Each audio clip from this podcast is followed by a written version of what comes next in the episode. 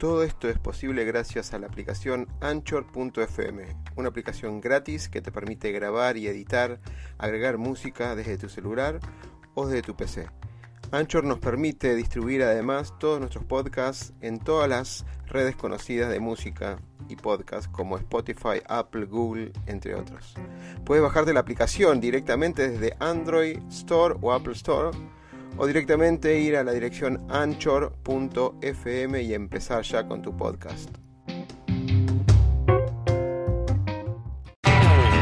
Negocio, pasión, éxitos y miedos. Un punto de encuentro para compartir, aprender e inspirar conversando, con la conducción de Oscar Schmitz.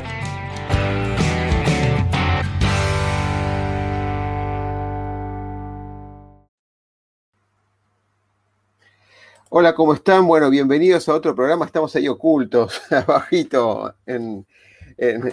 Hola, Laura, ¿cómo estás?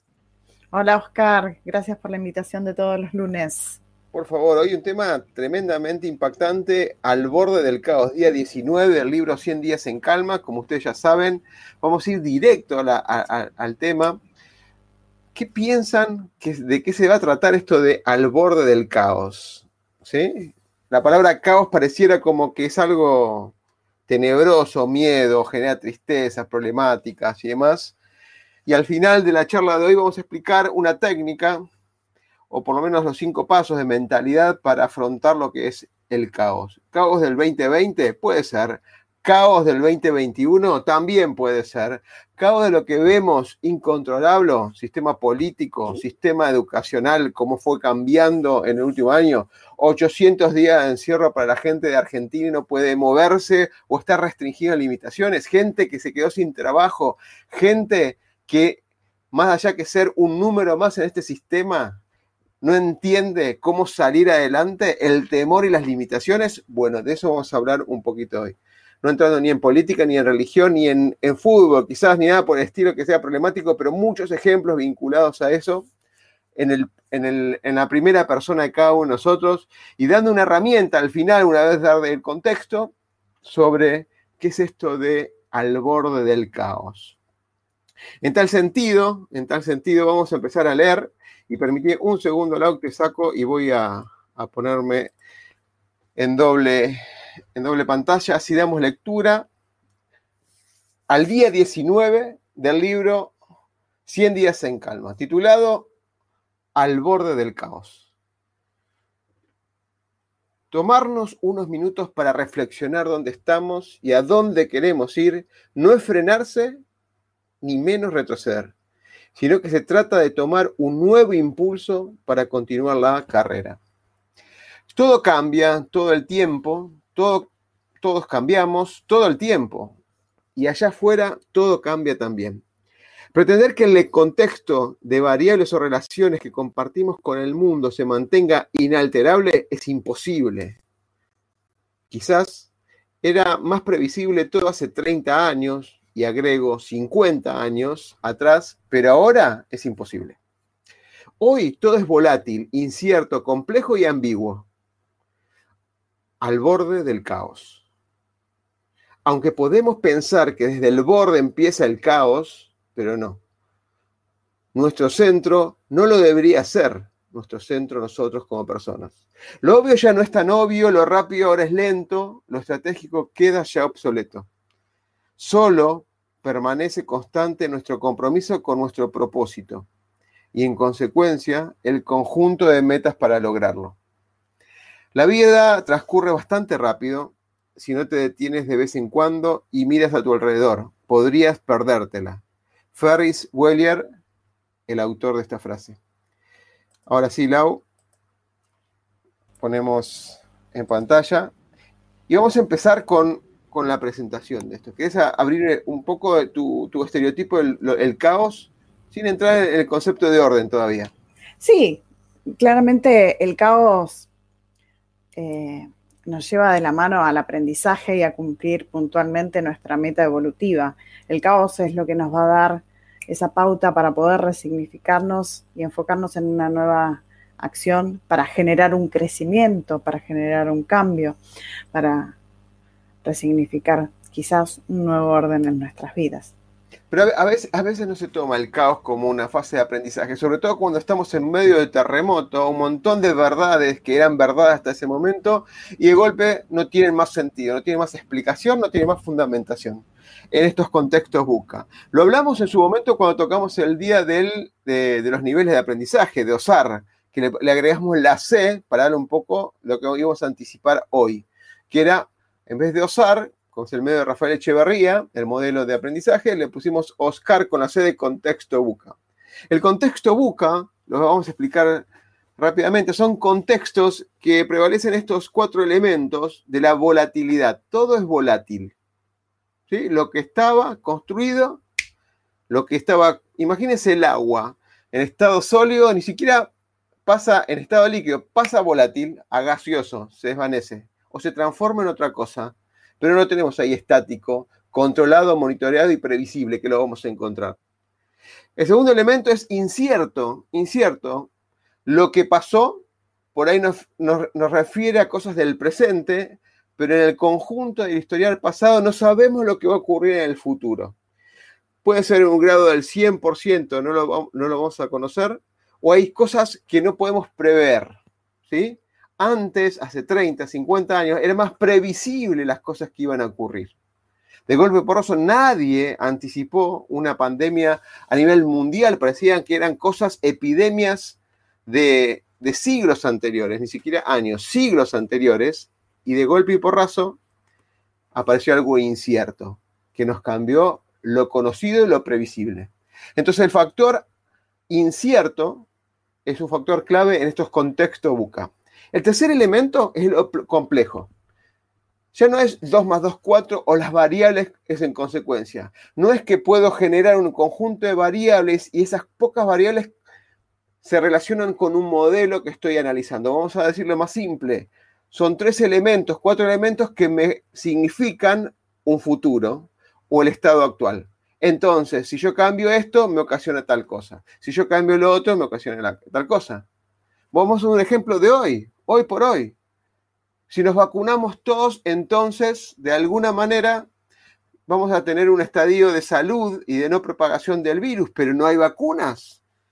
El tenerlas todas las vacunas no es una variable sola, es la producción de vacunas, los elementos para producirlas, la logística para lograrla, el dinero para comprarlas, un montón de variables solamente de vacunas. Pero también las vacunas generan cepas, no se queda estática, entonces genera más cepas que si bien algunas vacunas permiten, pero no en el grado de efectividad del 100%, o sea que queda una brecha que deberíamos continuar cuidándonos.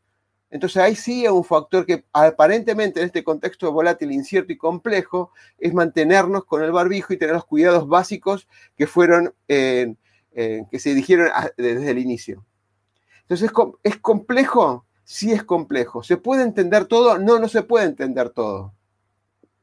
Pero tenemos que ir visualizando que el futuro de aquí adelante, que esto empezó hace no, más de 10 años, comenzó a ser así. El cuarto elemento, y yo te voy a pasar la es la ambigüedad.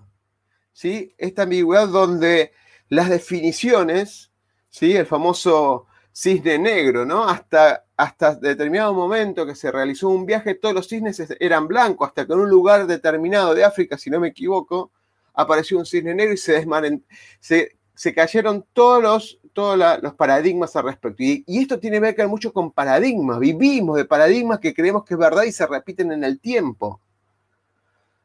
Entonces la ambigüedad lo que hace también es chocar con esos paradigmas. Esos paradigmas están fundamentados con un montón de leyes y esas leyes con un montón de variables y un montón de constantes que cuando ocurren una situación compleja como las que estamos viviendo y vamos a seguir viviendo, generan un cambio de paradigma, un cambio de paradigma que me determina a, generar nuevas leyes al respecto. Entonces es ambiguo porque cohabitan, en un momento determinado hay grises donde cohabitan las, las paradigmas anteriores y los nuevos paradigmas. Y en esa transición es lo que nos provoca un malestar a los seres humanos en esa situación es donde nos vamos a encontrar de aquí en más y tenemos que aprender a vivir en contextos buca, aprender a desarrollarnos en contextos buca. Entonces, buca son volatilidad, contexto de volatilidad, incertidumbre, complejidad y ambigüedad. Laura. Sí, este, este mm, contexto buca la verdad que es muy, muy interesante porque se replica constantemente en todo lo que tiene que ver a nivel personal y a lo, nivel sistémico. Esta, esta, volatilidad que vos hablabas recién está muy linkeado a lo que es la alquimia emocional del ser, la alquimia que tenemos que generar en nosotros mismos. ¿Pero por qué? Porque estos cambios, estos cambios de paradigmas, ¿sí? Se empiezan a, resignificar a través de esta volatilidad que hay en mi contexto. Es decir, estoy generando tantas causas, hay tantas incertidumbres, hay tantos factores que están sucediendo una y otra vez, que lo que se empieza a generar es como una masa energética, se llama masa crítica. Esa masa crítica es la que va a empezar a pulsar, ¿sí? De manera tal que lo que va a hacer es que en algún momento haya como una explosión y se genere este caos, se genere este caos que me va a llevar a resignificar, a generar este cambio de paradigma, a generar un nuevo aprendizaje, una adaptación o claramente una acción que me genere el cambio. Ok, ahí vamos. Tocaste la palabra caos y vamos a, a significar algo que seguramente muchos tienen eh, eh, en, su, en su pensar, ¿no? La teoría del caos. ¿Qué es la teoría del caos? Y tiene mucho que ver con estos contextos complejos y dinámicos. Y hay un ejemplo que todos conocemos y hasta se hicieron películas al respecto, que es la teoría del caos la significan con ese pequeño aleteo de una mariposa que podría generar un tifón en el otro lado del mundo. Uno diría, un aleteo una mariposa, abstrayémosla hagamos una abstracción, perdón, hagamos una abstracción de eso y digamos, en estos contextos donde todo es ambiguo, volátil, incierto y demás, que son propensos a estos contextos dinámicos no previsibles, un pequeño movimiento en un conjunto de variables que no, no, no puedo controlar y hay un conjunto de variables que no las tengo presente en lo que yo puedo monitorear y revisar. Este pequeño aleteo de mariposas puede generar un efecto dominó muy importante y exponencial y de alto impacto en otro punto. Por eso la definición, de alguna manera, la teoría del caos habla de que los sistemas complejos y dinámicos donde pequeñas variaciones en dichas condiciones iniciales pueden implicar grandes diferencias en el comportamiento futuro, imposibilitando la predicción a corto plazo. Hoy nos encontramos en sistema, en un contexto buca, y estamos aprendiendo cómo algo, un efecto viral de un determinado momento causó una propagación universal y global en todo el mundo. Cómo genera, saquemos el contexto de salud y cómo una aplicación en un momento determinado, por, el engagement, por el, por el efecto comunidad, por efecto propagación, por el efecto necesidad y además una red social en el 2004 generó un efecto donde miles de millones de personas adoptaron y empezaron a utilizar y transformaron su vida real en una, vida virtual, si llamamos vida a eso. Donde tenemos gente en TikTok, gente en Instagram, gente en Facebook que pasa sus horas, no menos de cuatro horas durante el día, viviendo una realidad que solamente es visual y hablamos en su momento de la coherencia, de las emociones, eh, lo gestual, lo, corporal y el lenguaje. Pero nos abstraemos en ese, en conjunto de redes y ese conjunto de, de elementos que no buscamos otra cosa que una interpretación propia sin darnos cuenta y asumimos que esa realidad que estamos viendo es otra. Ataque de fake news en esas redes que creemos como verdades absolutas incansablemente, pero qué tan conscientes somos de ese efecto viral que cuando hay una noticia validamos o no que haya, que, haya sido verdad, en el concepto de verdad de correcta, digamos, ¿no? Entonces, un, un efecto viral donde alguien pone un fake news, uno la replica, la comparte, comparte una parte, pero hace el efecto dominó de propagación y se genera un montón de cosas que ya hemos visto, tanto en eh, sufragios, votaciones, etcétera, etcétera, etcétera. Hasta fraudes, que es otro de los temas también críticos. Quedemos en la teoría del caos, en el contexto Bucas, la teoría del caos aplica incansablemente porque un efecto pequeño puede generar un punto, en otro punto un efecto de alto impacto y demás. Y para que, para que tomemos un ejemplo en particular, se le preguntó en el Observatorio de Psicología Social, en la Facultad de Psicología ¿sí? de la Universidad, en la UBA, en la, Universidad de Buenos Aires, en el 2020, se le preguntó qué, con una sola palabra que, que signifique lo que fue el 2020. Y se armó esta nube de palabras donde se resalta incertidumbre. A las personas que se le preguntó, resaltaron la palabra incertidumbre. En segundo lugar, podríamos decir tristeza y o angustia. En tercer lugar, o en cuarto, miedo y luego, en algunos casos, aprendizaje. Desastre, pérdida, también vemos ahí soledad. No fue un año de aprendizaje, fue un año de incertidumbre. Aprendimos de esa incertidumbre, la tristeza en cuanto a qué, el miedo en cuanto a qué. Lo que teníamos conocido, controlado y monitoreado desapareció. Y nos quedamos ahí en esa zona de confort inmovilizado por, a causa de los miedos que en otros días anteriores hemos desarrollado tanto como con, Laura en temas de emociones y estados de ánimo. Y acá hay un, concepto, y ya te voy a pasar, Lau, porque seguramente querés mucho de hablar, querés mucho eh, hablar sobre este tema, que este caos en donde estamos, en este contexto buca, resalta un miedo a no saber lo que viene, un miedo a lo desconocido, momento de incertidumbre porque todas las herramientas que utilizamos o nos servían no las estábamos pudiendo utilizar, no tenemos herramienta y aprendizaje o conocimiento o experiencia para vivir en contexto de incertidumbre y más aún en contextos buca. Y tenemos tristeza. Tristeza porque a veces pensamos que todo lo aprendido, todo lo vivido hasta ahora no sirve. Que todo lo que se ha logrado con trabajo y demás está perdido. Que todos los ahorros y conjunto de dinero que hemos, se fueron ahorrando ahora se están gastando sin una, una meta puntual en cuándo vamos a recuperarlo. Entonces, todo lo que servía y todo lo que era rápido en su momento ahora es lento. Y lo que era lento en su momento ahora es rápido, como leíamos en el día 19 caos en el medio del miedo, la incertidumbre y ha sacado de palabras de un estudio de la UBA como reflejo de la palabra que refleja lo que nos pasó en el 2020. Lau. Eh, ¿Cuánta tela para cortar con el tema?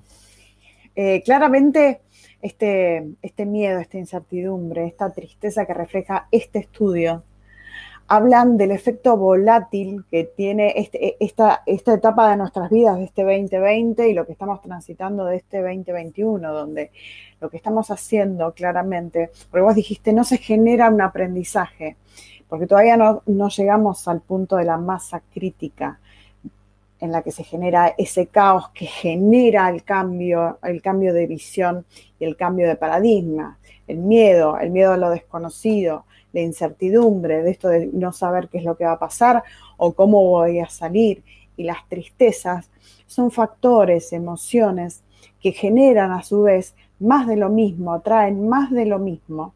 Si yo no logro resignificarme, si yo no logro llegar a esa, a esa ventana que me genere a mí la posibilidad de armar un nuevo orden, de resignificarme, de ver cómo puedo salir hacia adelante, más allá de mi percepción de lo peligroso del contexto. No nos olvidemos que biológicamente nuestro, nuestro sistema, nuestro cerebro, ante esas emociones, automáticamente nos dispara a nosotros un estado de alerta.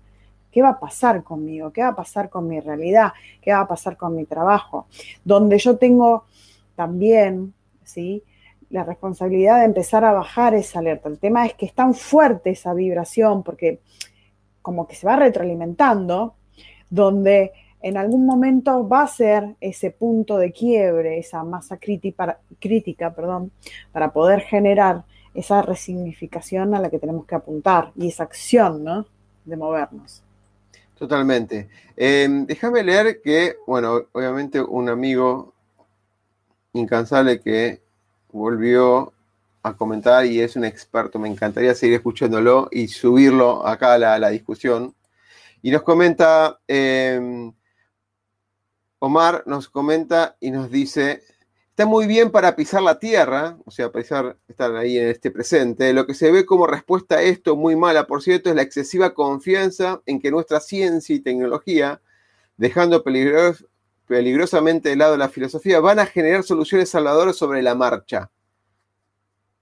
Y lo hemos visto, estos porcentajes que fueron variando de las vacunas, la ciencia, lo que se podía, lo que se no podía, los tiempos, ¿sí? totalmente inciertos y, creería que desatinados en un montón de casos. También Omar dice, la confianza es excesiva porque se hace en un contexto donde los vendedores de soluciones son los mismos que crearon el problema. Y acá me quedo interesante esta reflexión porque hay algo que siempre lo tiro sobre la mesa. Los problemas de hoy son soluciones del pasado.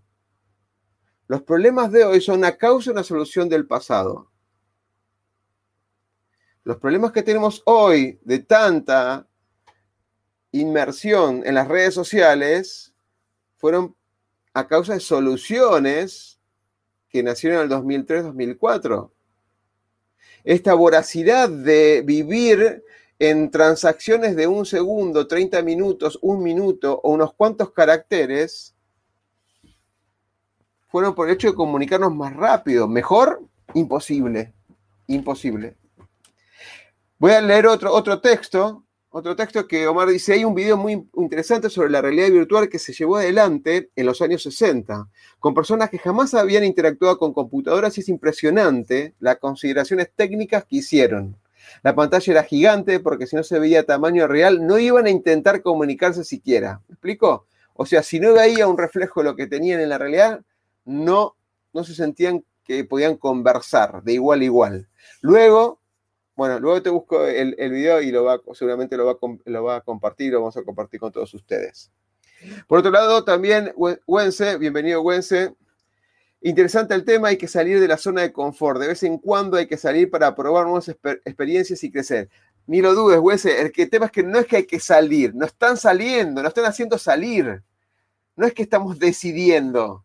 Es decir, nuestra zona de confort está como eh, eh, con barreras y cada vez se nos están achicando más por presión del contexto.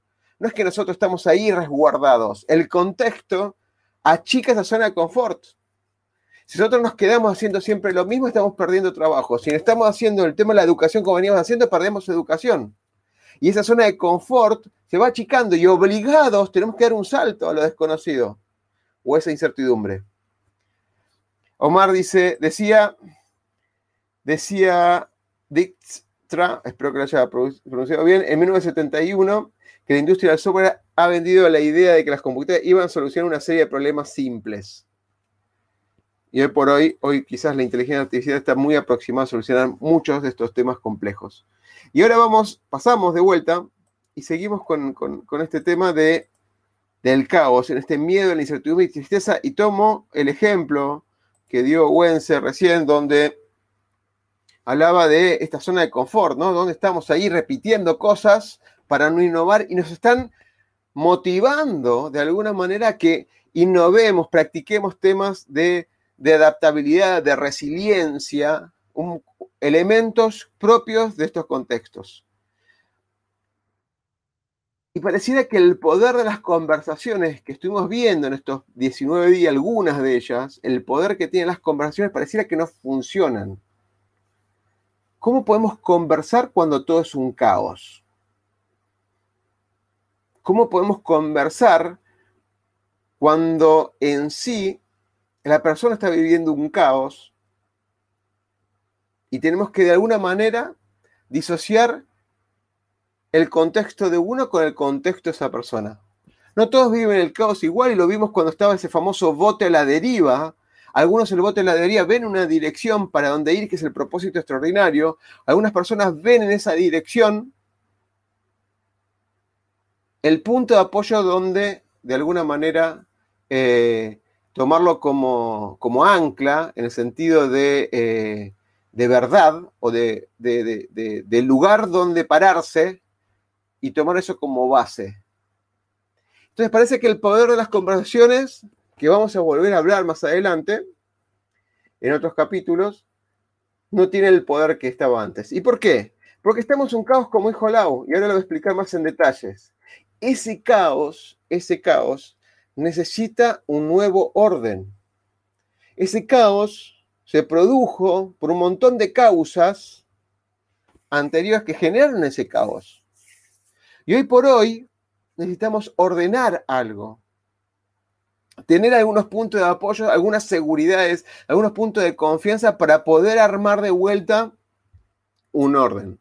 El caos, si lo potenciamos con las emociones, estados de ánimo que estuvimos viendo en capítulos anteriores, el caos se potencia. Se potencia porque la emoción nos deja hablar a la razón. Y de alguna manera se transforma en forma exponencial ese caos incontrolable.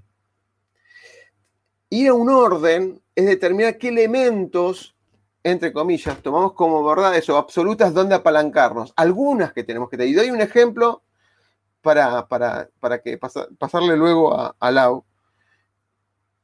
En este caos que tenemos, que estamos viendo 2020, 2021, seguramente el punto de apoyo de muchos de nosotros fue nuestra pareja, nuestra familia, volver a un hogar, quizás algunos el trabajo que continuó, la educación que continuó con todos los cambios que hubo, de alguna manera estar en el país, en algunas naciones, algunos gobiernos hubo una protección que siguió, que continuó, de alguna manera el concepto de vivir de la tecnología, algunos conceptos están perdurando, se están manteniendo constantes de alguna manera. Hay otros que no. El concepto de muchas industrias que cambió totalmente en sí eh, como, como se encuentra en el mercado. Entonces, en este ciclo, hablamos de un constante caos, un nuevo orden. Desde ese orden, como dijo recién Omar, se puede producir un nuevo caos porque eh, los dueños del caos del presente fueron, son los dueños de las soluciones del pasado, del orden del pasado. Y ese caos vuelve un orden y demás. Solamente que esto, quiero decir que no es de ahora, sino fue de siempre el ciclo entre caos, orden, caos, orden, caos, orden. Lo que pasa es que ahora lo estamos viendo más impactante porque nos impacta no en una variable, en un montón de variables de nuestras vidas. E insisto, esto es parte del día a día que tenemos que seguir aprendiendo a tener una técnica que después que hable Laura lo vamos a empezar a, ponemos, a poner sobre, eh, sobre algunas palabras para recordarla fácilmente. Cómo, cómo hacer para trabajar o accionar en contextos buca. Lau. Sí, un tema que, me apasiona, porque eso está muy linkeado con los, con los principios herméticos del Gibalión. Causa, efecto, el ritmo que va llevando, cómo se va generando a través de todas estas causas sí, que me fui acumulando. Esto de quedarme en esta zona de confort, por ejemplo, y no cambiar ante una experiencia porque me da miedo, me da incertidumbre. Entonces empiezo a acumular energía que voy anclando mal y que necesito resignificar, pero por este miedo, esta incertidumbre, no lo genero.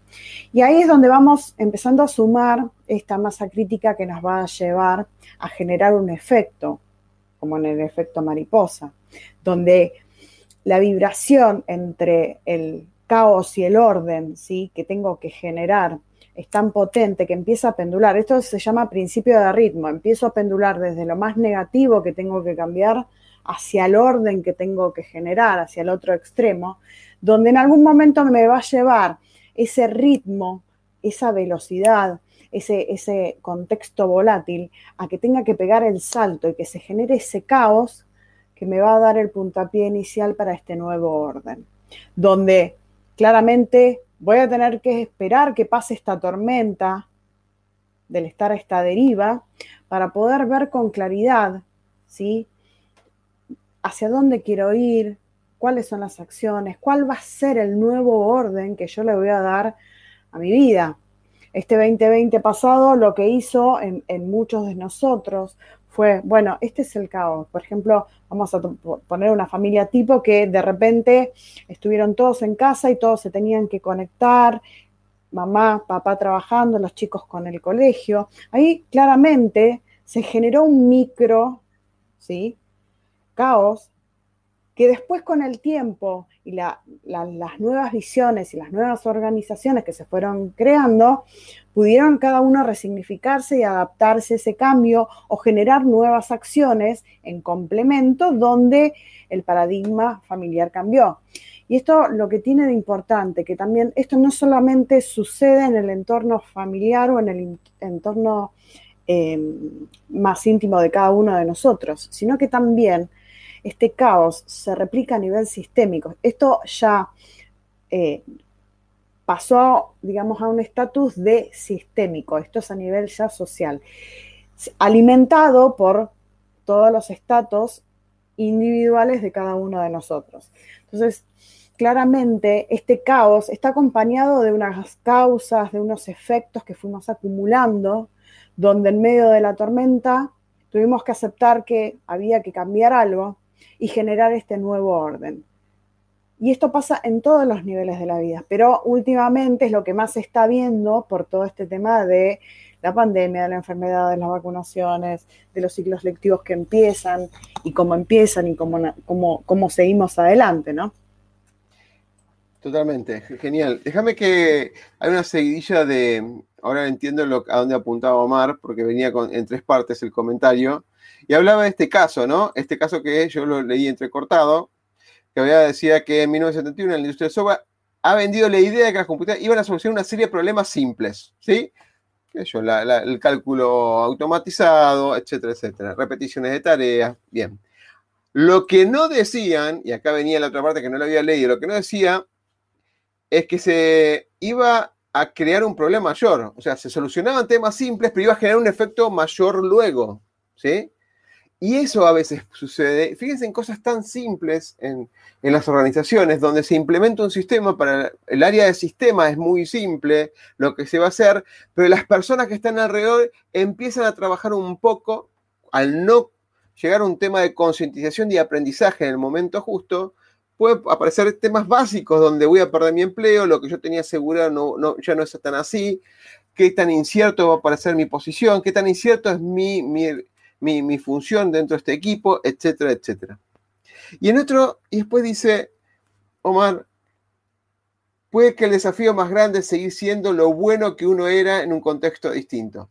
El cambio de contextos nos debilita y es fácil dejarse llevar y empeorar como persona. Laura está dando en el clavo en lo que dice. Claramente, fíjense, yo me preguntaría acá, ¿nosotros somos por el contexto donde vivimos o nosotros somos? Yo te lo puedo contestar, crees. Pero lo tiré así como retórica, se dice, ¿no? Así como ah, al aire. Porque es muy interesante esto que Omar pone ahí. Es nuestro propósito es por el contexto, de alguna manera es un ida y vuelta con el contexto. Somos seres sociales, ya lo repetimos un montón de veces, interactuamos con el contexto y de alguna manera nos condiciona el contexto o nos deforma y formamos al contexto. Pero si logramos entender eh, ese centro, nosotros mismos, depende del contexto. Esa, esa esencia, ese famoso que lo vimos en un capítulo, no recuerdo el número, que es ser uno mismo. Ese ser uno mismo depende de nuestro contexto. Lau, te paso a vos porque tengo un mensaje después de Wednesday interesante para, a veces el contexto, ¿sí? No va a afectar puntualmente el propósito, porque el propósito es la razón de vida, es la causa por la cual yo vine, encarné y elegir venir y cumplir una misión. El tema es que a veces mi percepción con respecto al contexto puede llegar a condicionar pero bueno, claramente acá existe esta teoría del caos que en algún momento me va a llevar a resignificar ¿sí? esta mirada que yo tengo con respecto a mi contexto y en vez de adaptarme al contexto me va a llevar a activar el potencial que postergué, el propósito de vida. Y ahí claramente pude sortear ese obstáculo de la mirada y mi percepción con respecto al contexto real o no, imaginaria o no, y cumplir este propósito extraordinario. Esa es la diferencia. Ok, yo vuelvo al de Wences y vuelvo después a lo de Omar. Dice, estoy de acuerdo con lo que decís, Oscar, esta situación forzada de salir en la zona de confort benefició a mucha gente, también a empresarios, a emprendedores, sí, empresarios, emprendedores, em, que se animaron, acá viene el punto clave, que se animaron a cambiar porque no les quedó otra opción e incluso hasta ciertas reparticiones de la administración pública se dio cuenta que algunos empleados producen mejor trabajando en forma remota. Tomemos esto. El contexto obligó a que estas personas, empresarios y emprendedores, estuvieran en una situación límite. Hay gente, recordemos, que en una situación límite se inmovilizan en una situación límite son más creativos, ¿sí? se inmovilizan, son más creativos. ¿sí?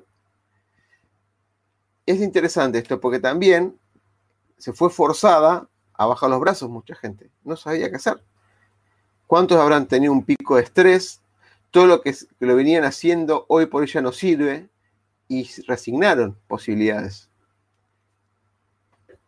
Volvemos a lo de, a lo de Omar y dice, esto que habíamos hablado,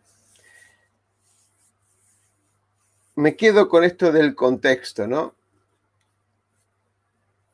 Yo, cuando pienso que por ahí algo que yo tengo es un, un hogar y es volver a ver a mi pareja y la familia reunida, si cambia el contexto, no estamos en la casa, estamos en otro lado, viviendo en una carpa o viviendo en otro lugar, ¿qué es importante en eso? ¿En el contexto o lo que se genera en esa relación de familia.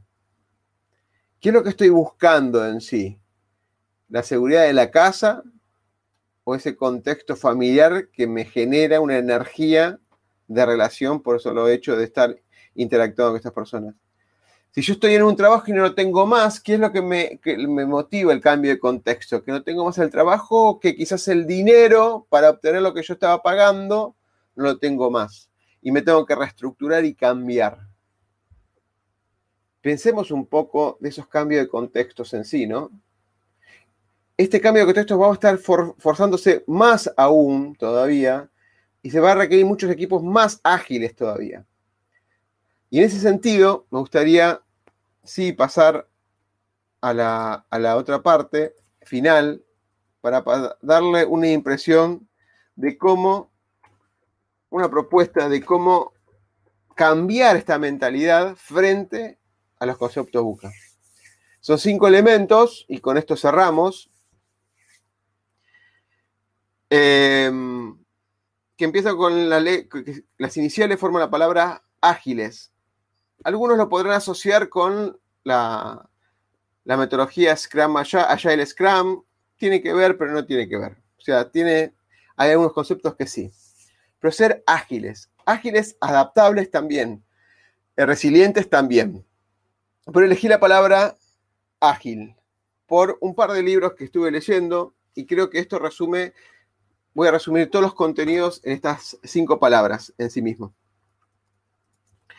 Em, ágil es, no hay que ser pesado, claramente, para moverse rápidamente, hay que ser flexible, frente a las cosas inciertas, complejas y volátiles, lo que yo tenía seguro me tengo que transformar y ágilmente cambiar y demás. La primera palabra es anticipar el cambio. De alguna manera, pensar en alguna metodología, un método que me permite estar 30 minutos anticipados, una hora anticipado, un día, un mes, un año. En determinar qué es lo que tengo y jugar con el cambio, porque como decía el señor Maturana, y siempre lo recuerdo en una, charla que organizó en ese momento Level 3, una charla, perdón, en un congreso que, que realizó Level 3 en ese momento, hoy Lumen, ah, cuando yo pienso en un cambio, lo primero que pienso es lo que no quiero soltar. Entonces, anticipar el cambio es un juego de lo que pienso que va a ser el contexto con lo que no quiero cambiar, con lo que no quiero soltar, lo que me da de alguna manera seguridades. Y quiero anticipar el cambio para evaluar esas situaciones y no pegarme a, El extremo sería no pegarme a nada.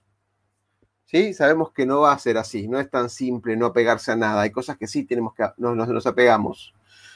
Entonces, anticipar el cambio, y me ha pasado en un montón de reuniones donde directores y gerentes comerciales anticipan el cambio a futuro pensando en un crecimiento lineal del presente a cinco años, y lo he visto en un montón de presupuestos en un montón de budget, un montón de ideas a futuro. ¿Cómo hacer el crecimiento del mercado? Lo que tenemos hoy, crecimiento a cinco años con una tasa de crecimiento X, lineal, pensamiento lineal, y no es así. Acá una técnica que sirve bastante y es poderosa es el zoom in y zoom out. Pensar de a 10 años, 20 años, ¿qué pasaría? Sabemos que es imposible, pero ejerce una presión a, a los participantes para que piensen diferente. Entonces anticipemos el, cambio es la primera. Segundo, generar seguridades o seguridad, confianza. No solamente en el líder y el equipo, sino en el equipo. ¿Qué vamos a, ¿Dónde nos vamos a apoyar en generar confianza? ¿Qué es lo que, que nos va a generar confianza en los pasos que vayamos avanzando en este contexto volátil, incierto, complejo y ambiguo? ¿Qué es donde nos vamos a apoyar que de alguna manera se va a repetir en el tiempo? La sinergia de apoyarnos unos a otros, la confianza en, del líder al equipo, del equipo al líder, entre los integrantes del equipo, la confianza en uno mismo. Y ya hablamos un capítulo entero de autoestima. ¿Qué es la autoestima? Fundamental y asociada a la seguridad y la confianza. ¿Cómo generamos esa confianza? ¿Cómo nos generamos nosotros esta confianza? Porque nos ve golpeada todos los días a cada uno de nosotros. ¿Cómo generamos esa confianza para levantarnos cada día y seguir nuestro propósito? Tercer elemento es iniciar la acción. Parte de mi propósito es del ser imposible al hacer posible, acción. La emoción es acción, lo vimos en el, capítulo pasado, en el anterior. La emoción es acción, accionemos. No locamente para golpearnos con una pared, pero accionemos rápidamente con un ciclo de evaluación, aprendizaje, correcciones, acción, en evaluación, aprendizaje constantemente. Transformémonos, como esto no podemos planificar a largo plazo, porque no sabemos lo que puede pasar, accionemos en ciclos cortos, teniendo en cuenta las metas que queremos conseguir. Indudable. Cuarto elemento, el pensamiento, liberar el pensamiento, pensamiento liberado y demás. Hay un concepto que aprendí recientemente un referente de Perú, Luis particularmente, que hablaba de los nomad, locos del pensamiento, locos de la innovación, puede ser traducido así, lo tradujo así, está mal, no es eso. Son los nómadas del conocimiento, estar preparados a cambiar de un conocimiento a otro. ¿Sí? Más allá de los postulados, por ahí las cosas duras, científicas y demás, hay postulados del ser el nómada del conocimiento, ser el nómada de la innovación. Tener la capacidad de no tomar como verdades absolutas sino en la búsqueda de soluciones, en la búsqueda de anticipar este, este cambio futuro. Entonces, este pensamiento liberado, esa apertura, ser tan rápidos en la acción en el punto anterior, pero tener la cabeza preparada para no poner como correcto e incorrecto y ser un evaluador solamente correcto e incorrecto, sino preparado para absorber la diversidad, la inclusión, la mirada diferente de todos, porque entre todos los puntos de vista vamos a generar muchas más soluciones, ni lo duden. Y por último, evaluar los resultados. Parece el más obvio, pero pocos determinan objetivos y lo que llaman los OKR o determinan lo que son los, los resultados claves a la hora de medir si estamos avanzando. No me parece que vamos bien subjetivamente, no, objetivamente cuáles son los indicadores que dentro de este contexto tan cambiante podemos determinar de alguna manera y decir, estamos avanzando porque sumamos dos, tres, cuatro, y estamos avanzando más o menos en este contexto. Esto de generar confianza puede establecer cuáles son los puntos que nos van a generar confianza y determinar si estamos avanzando en esos puntos. Evaluarlo. Evaluar los resultados y fundamentalmente y es incansablemente lo que estamos aprendiendo siempre y lo decimos con Laura todo el tiempo, es aprender de esos resultados. Si hay un determinado resultado que nos dan esos dashboards, esos indicadores, esos KPI, o fuertemente en un OKR, en otro momento, seguramente lo vamos a desarrollar más en detalle, evaluamos, los observamos y aprendemos. Y volvemos a iniciar una acción y decir, cambiamos de rumbo, pivoteamos, pivoteamos, hacemos pequeñas adecuaciones, cambiamos completamente, cancelamos lo que estamos haciendo y empezamos de vuelta porque no está sirviendo, o seguimos para adelante porque los números están siendo, yendo bien. Esa agilidad, este agile que habla esto, la, la única forma, en términos generales, para prepararnos a algo tan cambiante donde no podemos planificar a largo plazo y menos a mediano. En este sentido, es una propuesta que conlleva un montón de, de, elementos, cada una de estas letras de Agile, pero creemos que, o creo que es el camino en este sentido. Lau. Sí, te he escuchado atentamente cada uno de los pasos de esta, de esta, no me sale la palabra, bueno, pero de esta metodología Agile, y claramente me, me resonaba la palabra tomar conciencia. Cada una de estas letras nos lleva a concientizar el cambio que tenemos que hacer. Eh, yo lo veo muy claro en la consulta, cuando llegan a mí preguntándome o contándome cuál es su situación y qué es lo que desean cambiar.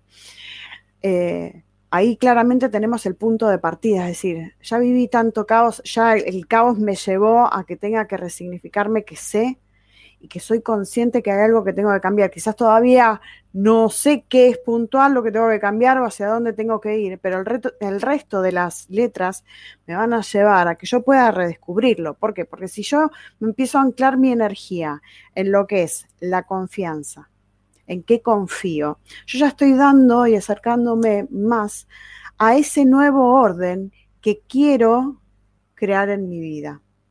Entonces, claramente puedo ir hacia la acción. Y qué bueno esto que aclaraste de ir hacia la acción de manera rápida, porque claramente si yo me pauto un objetivo de cambio y el avance es muy lento, puedo correr el riesgo de desmotivarme o no encontrarle la forma. Y esto es lo que tenemos que medir a medida que vamos avanzando, qué resultados nos va dando para empoderarnos a través de esta acción y generar cada vez más resultados que me vuelvan a empoderar y retroalimentar todo este proceso de cambio que va a generarse en mí.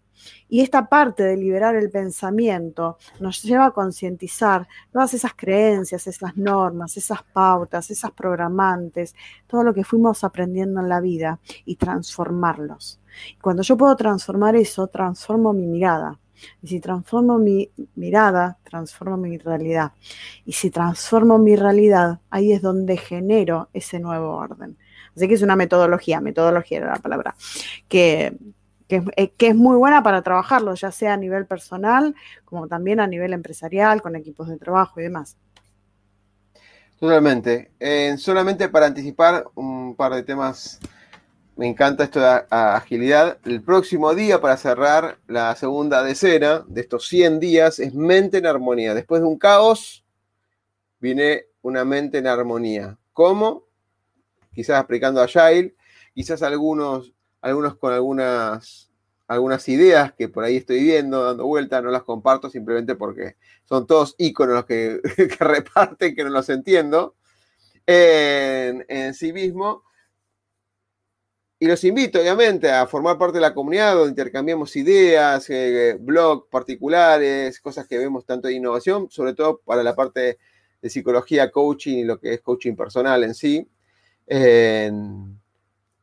Y el próximo día será Mente en Armonía, que de alguna manera, después del caos viene la paz, dice, o viene la calma, de alguna mm. manera. Así que los invitamos para el próximo, el próximo lunes, como todos los lunes, para compartir este momento de reflexión, de ideas, de participación y agradecido en esta, esta vez a Omar y a Wense que se, se sumaron a, a tirar sus ideas y a compartirlas con todos nosotros. Lau, muchas gracias. Gracias a vos. El próximo, lunes. Gracias a todos, ¿eh? Hasta luego. El miedo a equivocarnos nos inmoviliza, nos aleja del éxito. El miedo a lo nuevo nos limita, nos quita oportunidades de crecer Pretender resultados diferentes haciendo siempre lo mismo es una locura. Aprender a ser diferentes, aprender a ser innovando, es un desafío. Nuestra pasión nos moviliza a ilimitados desafíos. Y de eso se trata Negodocio. De lograr el éxito con pasión.